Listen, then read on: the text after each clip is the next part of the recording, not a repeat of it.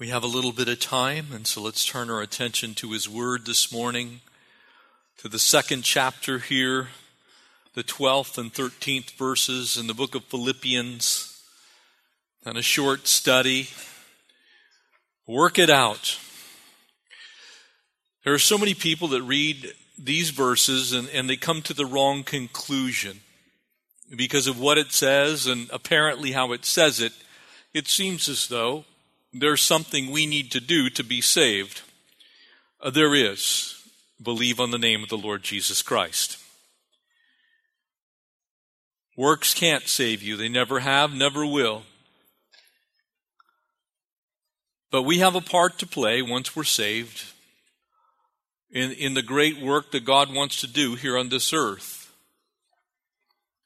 And so the apostle Paul writing to a church that he loved, a church that he will begin the verse 12 with the word therefore, reminding us of the unity that we have in Christ. Remember, it's looking back that Jesus didn't consider it robbery to come to this earth to, to buy us back from the, the price on our head, to pay the ransom, that we're unified in that. We're to be others centered. These incredible things that we've already seen here in this amazing little book. And now he turns his attention and says, Therefore, my beloved. He changes to a, to a notation of care and concern and love for this church that he had a hand in birthing, church that he had spent time with and ministered to. And as he says those words, he, he's going to say something to them that's so important for us today a simple truth that will really transform your life if you lay hold of it today. That we need to work it out. Would you pray with me and let's ask God to use His Word? Father, we thank you for the power of your Word to transform, to change, to mold, to shape. Lord, that work that it does to make us new creations in Christ. And we pray now in these few minutes that we have remaining this morning, God, that you take these words and cause them to, to birth forth new, wonderful things in our lives. We ask it in the name of Jesus. Amen. Verse 12, Philippians 2 And therefore, my beloved, as you've always obeyed, not as in my presence only, you see, the church at Philippi was a church of the Word, and I could say the same thing about this wonderful fellowship. We're a church of the Word. We believe God's Word is truth. That truth is alive. It's sharper than any two edged sword. It divides between joint and marrow. It is truth to us, and we take it in. You're, you're a church, you're a church that hungers for the Word of God. And you observe the Word of God. You study the Word. Why we're here.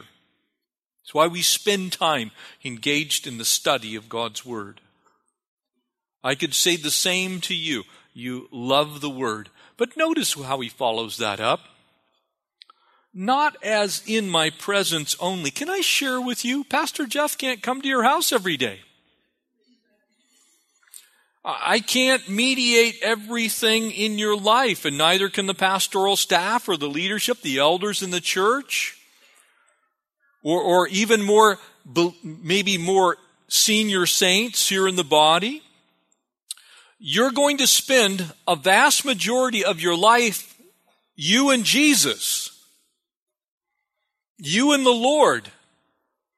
You're going to have moments where you need to live out God's Word, whether there's anyone watching or not. Whether there's somebody that comes alongside and helps you or not. And so he says, not just when I'm there with you, but when I'm not there. But now much more in my absence, and here's why. Because you're going to spend most of your time not in church, amen? You're going to spend most of your time not necessarily with other believers. Most of your waking hours will be with people who don't know Jesus.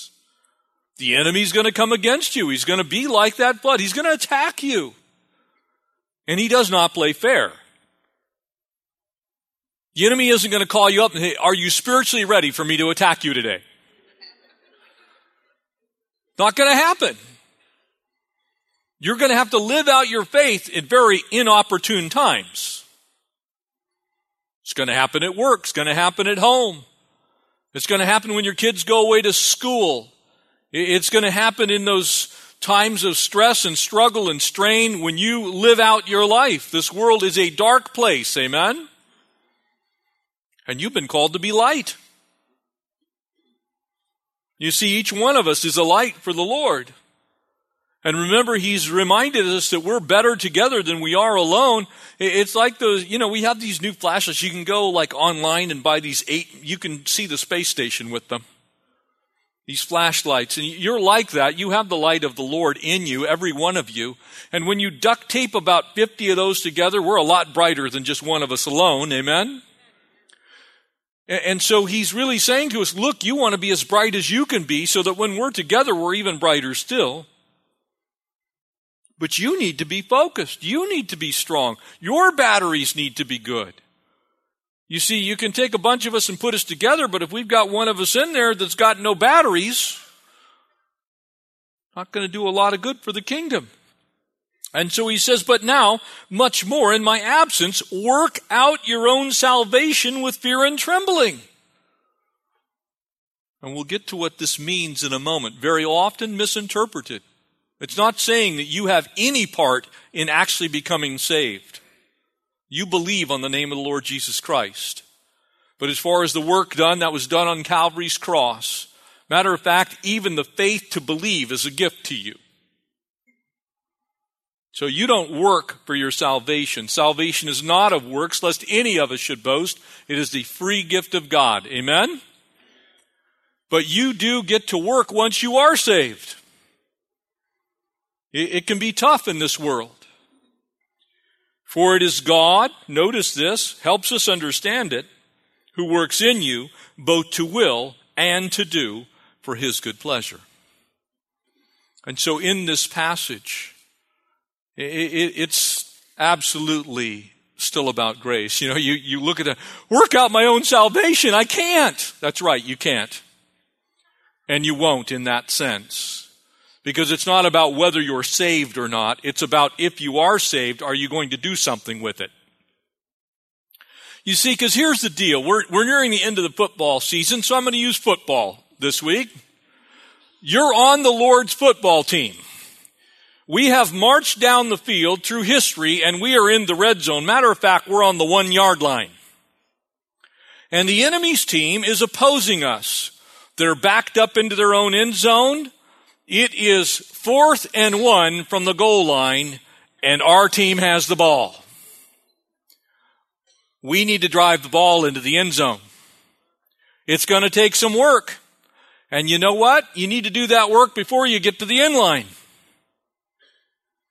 You need to make sure that you've run the wind sprints. You need to be out there practicing that passing route. You need to make sure you know your blocking assignment. Because it's too late when you get down to the end zone to work it out. You need to have worked it out before you get there.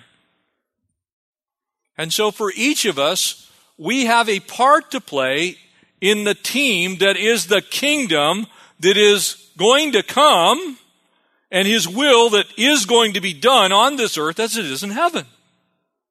You're on the Lord's team and you've got a part to play Every one of you here today in Christ Jesus matters. Did you know that? Every one of you matters to what God is doing here on this earth. So we work it out. The words your own here are actually plural. It's not your own like you specifically, it's your own as in us corporately. We each need to work out our own because we're being used together. We are the body of Christ. Paul would write to the church at Corinth, and there in the 12th chapter describe all these gifts that he gives to the church. And in fact, he'd go on and say, look, the eye can't say to the hand, I don't need you. You have a part to play. You see, if we're on God's football field and we're in the game, it only takes one person falling down and we don't score. Amen? It only takes one person on defense who's not defending, and, and the other team scores. The same is true in the body of Christ. God is using each of us and we need to take our position seriously. We need to work it out. Not to be saved, but because we are saved, we have a part to play. You're in the game for a reason. You see, it is grace that saves us. But once you're saved by grace, you should want to have some gracious living that comes out of you. Grace filled living that changes people's lives, transforms this world, takes people from the kingdom of darkness into the kingdom of his marvelous light. We get a chance to engage in that. We're a team. And so we have to do some hard work. And in that sense, we, we have to grind it out. Life is hard. And then you die. Praise the Lord if you're a Christian. Amen. Life is hard and then you die. Yeehaw. You know, I would imagine at the end of like the Super Bowl, I'm pretty sure this is the last game of the season, right? They're out there on that field. I'm pretty sure they're actually looking forward to the game being over and everybody going home. But wouldn't you like to be on the winning team instead of the losing team? Work it out. You see, the, game's almost over. Your life is a vapor. My life's a vapor. We're, we're going to turn around, blink. We're going to be in heaven. What are you doing before you get there? Did you make an impact? Did you make an impact play while you were here? When they, when they run through the scroll of all the events in heaven, when you go to that great bema seat of Christ there in 2 Corinthians 5, and you're standing before the Lord, are they going to be showing highlights of your life? When you stuck the devil in the gut and knocked him down? Or, or are you going to be that person that tripped going into the end zone? Fumbled the ball. Work it out. We want to be on the highlight reel, amen? I do. I've played a lot of sports in my time. I can tell you what you don't want to be. You don't want to be the one that DeAndre Jordan dunks over. You want to be DJ, throwing it down. You, you, you, see, we're on a team. We represent the Lord everywhere we go. You're wearing His name on your jersey. Work it out. Get in the gym. Do some spiritual buffing up. You want to be ripped for Jesus, amen? You want to be cut. Not cut from the team. You want to be looking good.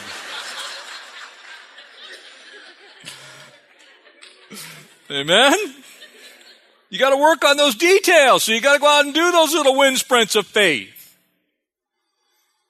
You got to take that joy and use it in other people's lives. You need to be someone who says, you know what? I am someone who is others centered. You got to work at that. That doesn't come naturally. You know, there's a thing at the beginning of football season. It's called Hell Week. It's when you figure out who's in shape and who's not in shape. And if you're not in shape, then you're going to be, it's not good. We've already gone through that. Jesus paid the price. You're out of hell week. We're on the field. It's fourth and goal. The game's almost over. We're near heaven. Are you in shape? Work it out. Do you have eternal values in mind? Are, are you thinking about how God can use you? That fear and trembling is reverence. And here's the way it works. Our Father who is in heaven has an amazing game plan. He pulled out the playbook and he said, I'm sending my son to earth to pay for everybody's sin so that we can win this game. We are more than conquerors through him who loves us. Amen? So it's like 745,000 to nothing, Jesus side. But we still got one more drive to make down the field till we get home. We want to be in shape for that. We want to contribute to what the Lord is doing with us while we're still here. We want to have that victory in view. And so how does your salvation touch your life in that sense as we drive down the field for the final time? What is it that's going on with you? Are you, are you ready to play? If the coach should call you to witness to that one person, if Jesus says, hey, I'd like you to go over there and share your faith with that person, are you ready to get in the game? Or have you been snacking on churros? You're kind of sitting over there, well, I'd like to, but I can't quite go right now. The Lord wants to be able to call your number and put you in, coach. You see, we're in the game called life. And that life for us is eternal life.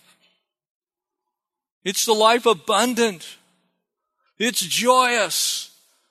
You ever feel sorry for teams that are really terrible? That's the devil's team. Don't feel sorry for that team. But you gotta know that when you're on the winning team, it's like you're gonna win. So you need to play like you're on the winning team. You see, a lot of Christians wander around like, well, I'm going to lose. Shoulders hump forward. It's like, well, I don't know. Not sure I'm to make it. You're winners. Amen? You're going to get the trophy. It's going to be a crown. Then you're going to take that crown, you're going to put it at the coach's feet, at Jesus' feet. You see, we work those things out with fear and trembling. We, we remember we're in the red zone and we're going to practice as hard as we can so that when we get to the end of the game, we can hear, nice play. Way to go. You work it out. You honor the game plan. It's right here in the Word. Amen? Tells you how to play the game right here.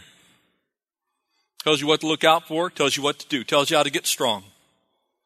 Tells you how to be ready.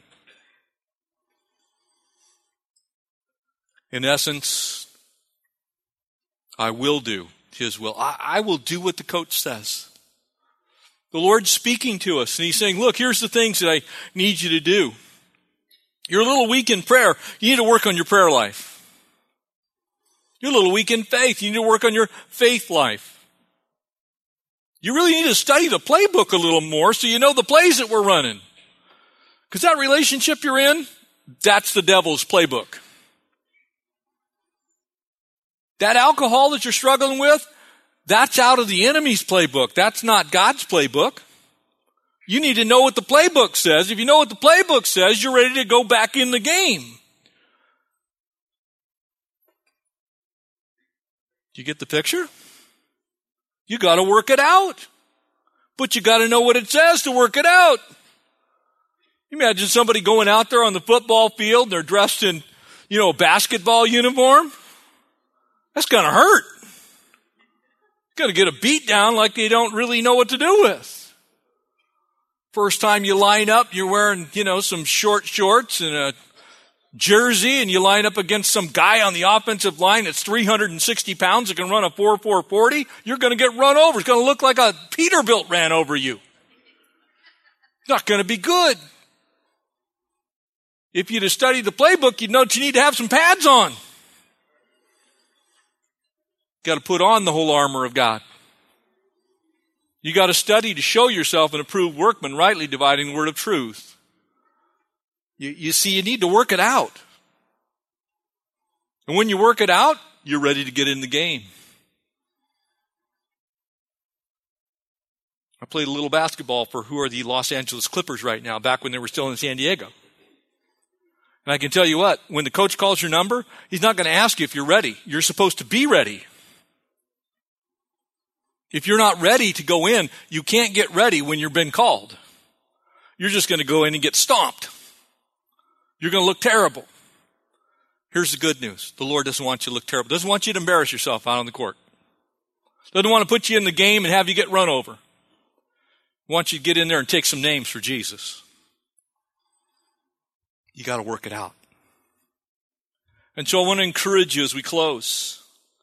You see, when you desire to do God's will, He will give you more desire to do God's will. That's what happens. Because you get in and you actually run the play well and it works and you're like, yes, I'll run that one again. You see, that's how it works. The reason he calls on faithful people is they studied the game plan. They prepared themselves. They worked it out. They were ready to get in the game. And when they get in the game, they actually play. That's a great place to be. Nobody likes to sit on the bench. Amen? I don't like to sit on the bench. I like to be in the game. If you want to be in the game, work it out. Let God work in your life to will and to do His good pleasure. He'll help you with the strengthening. He'll help you with the conditioning. He'll help you with understanding the game plan. He'll help you get all the skills and talents and gifts you need so that He can call your number and put you in the game. And when you do, you're going to go in there, watch this, coach. One handed grab, diving, going out the back of the end zone, both feet down. TD. Not, uh, what's the center do? You work it out.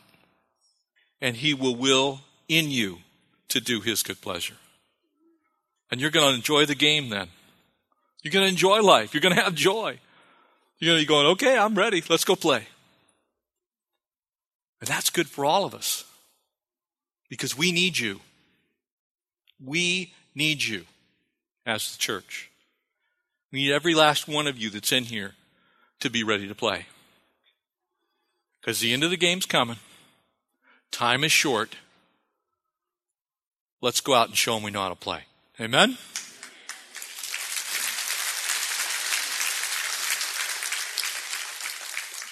Would you pray with me? Father, thank you. God, that you would pick any of us for your team. Lord, that your grace uh, would go that far as beyond our understanding. God, we thank you that you've chosen us before the foundations of the world to be on your team. God, that you've equipped us by grace and through faith. And Lord, we pray that we be ready to play when you call our number. Lord, thanks for giving us the encouragement to, to be strong in the power of your might. Lord, we know that there are some here that are weak. They need to be conditioned. God, would you help them? We know there are some that are ready to play and they haven't really gotten in the game. God, would you encourage them to get in and play?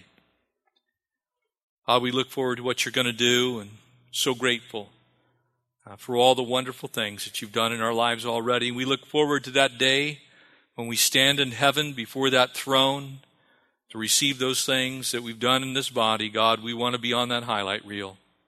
Help us to be ready. Help us to work it out. We ask these things in Jesus' name. God's people all said, Amen. Why don't you stand?